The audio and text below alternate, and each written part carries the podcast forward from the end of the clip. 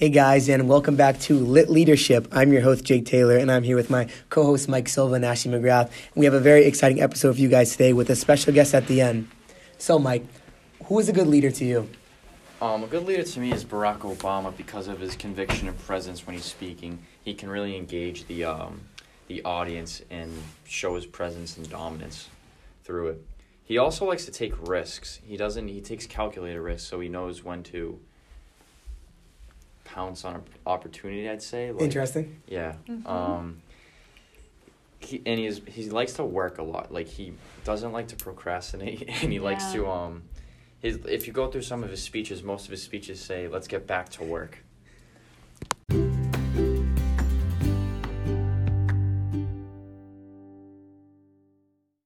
Yes, Mike, I agree with you. Being a powerful speaker is a very important thing as a leader. I also think that Donald Trump shares this quality with Barack Obama. Donald Trump says what he wants, and although sometimes it might be outrageous, it is what he believes in, and he's confident behind it, so he'll stick with it no matter what anyone says.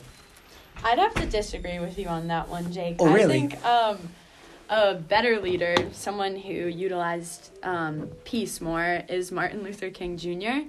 And he just worked well under pressure and was a very powerful speaker and wanted people to like solve things by using peace instead of violence and maybe not going like speaking so outrageously but more calmly. So I think his type of leadership was a little more effective. Yes, I think we can all agree that there are many different types of leadership. Yeah. But I think we can Yeah. all agree together that you have to be a very powerful speaker because Donald Trump, Barack have- Obama, have and Martin Luther King sort Jr. of I'm talking. Michael.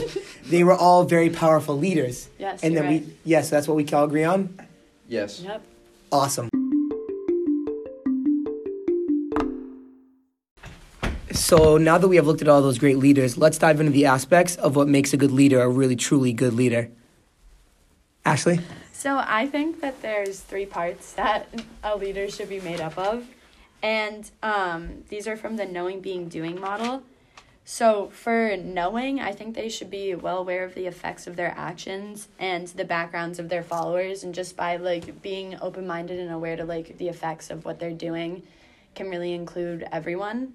And then I think um, they should always be prepared.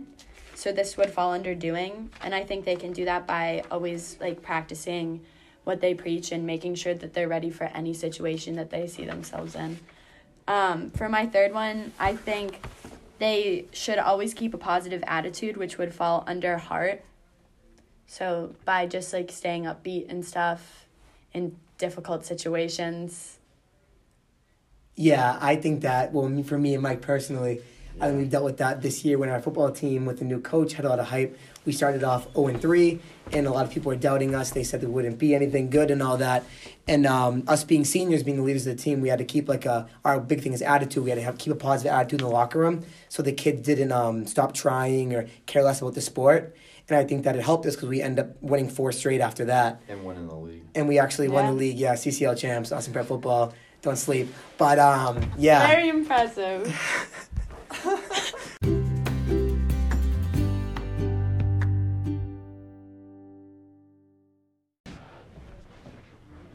Hi, so next subject we are going to be talking about is the French and Raven sources of power.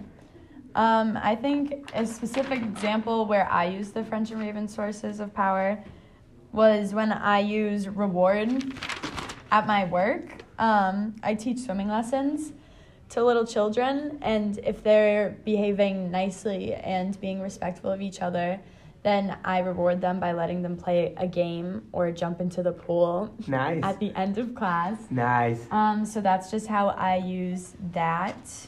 Um, yeah, what do you guys have to say? What's a time when you use the French and Raven sources of power, Mike? Um, I babysit my baby cousin, and he likes to jump off the couch sometimes, and he gets hurt. So when he does that, I usually take away TV time and his iPad, Ooh. and then he Oh, sits no. down on the couch nicely, and then he gets his iPad back. So I use co- coercive, Yeah, coercive. which is a negative, um, which is Wow, Mike, that's a pretty great story over there. But um, anyways, let's talk about a leader who um uses their power in a negative way. And the first one that comes to my mind is Adolf Hitler. I think that he used a legitimate source of power because he was in a position of being leading the country of um, Germany. So I think he was abusing his power um, by obviously killing a lot of innocent people and needing the power of the whole world on his side. Like he needed to be in like dominant control of everyone. And I think it got to his head and made him too strong almost for his own good, um, which caused him to obviously kill a lot of people, um, ruin relationships in many different countries, and yeah, just turn he even turned his own country against him, and he ended up killing himself. So that was a very negative consequence that he had with his power.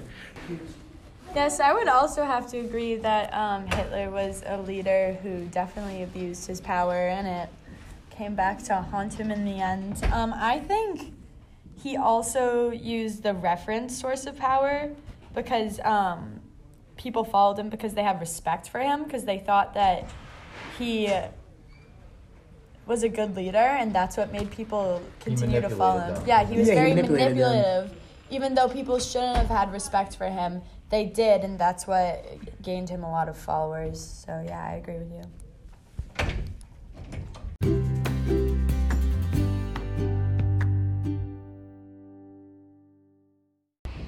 Okay, now let's um look into the five components of relational leadership. Personally, for me, I think that um I'm like most comfortable with the process oriented one, where you involve all members of your group. Um, with my friends, I love getting everyone's opinion and making sure we're on the same page with stuff. I think it's the most comfortable because it's harder to speak out and make a decision or voice your opinion when you don't know what everyone's gonna think. So I think personally, like I think it's easier when I know if I'm on the same page with my friends, and I'm more likely to like speak out. I think that um, something I haven't like developed the skills for yet would probably be the purposeful one. I think that I have trouble leading when it's just for one goal.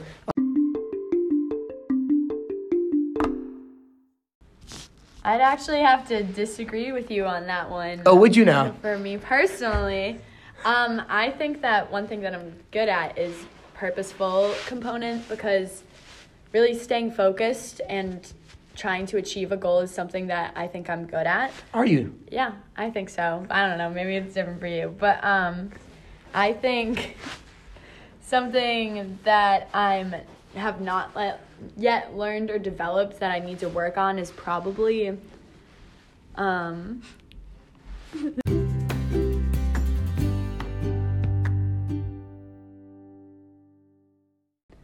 is empowering because I have trouble sharing like my project with people and giving other people a chance to actually step up and show the skills that they have. I kind of have difficulty doing that. So that's something that I need to learn and work on.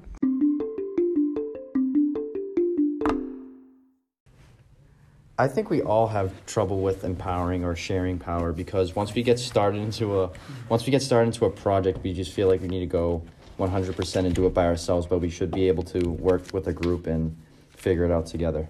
Yeah, and I agree with that 100%. Yeah, that sounds pretty good.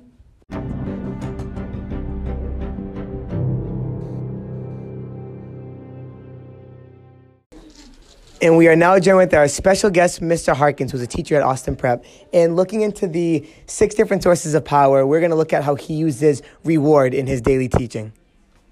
Uh, so I use reward uh, to positively influence students when they do well. You give them positive feedback. You engage them in um, a way that's not detrimental to how they felt like they've done. And in doing so, it creates a, a need and want to continue to get that feedback. Um, we omit uh, reward when they don't do well, and then they kind of seek it out going forward. Thank you. Perfect. Awesome. Thank you. Thank you so much, Mr. for being on Harkins. the show. Buzzword bingo jargon right there, my friends. Thank you so much.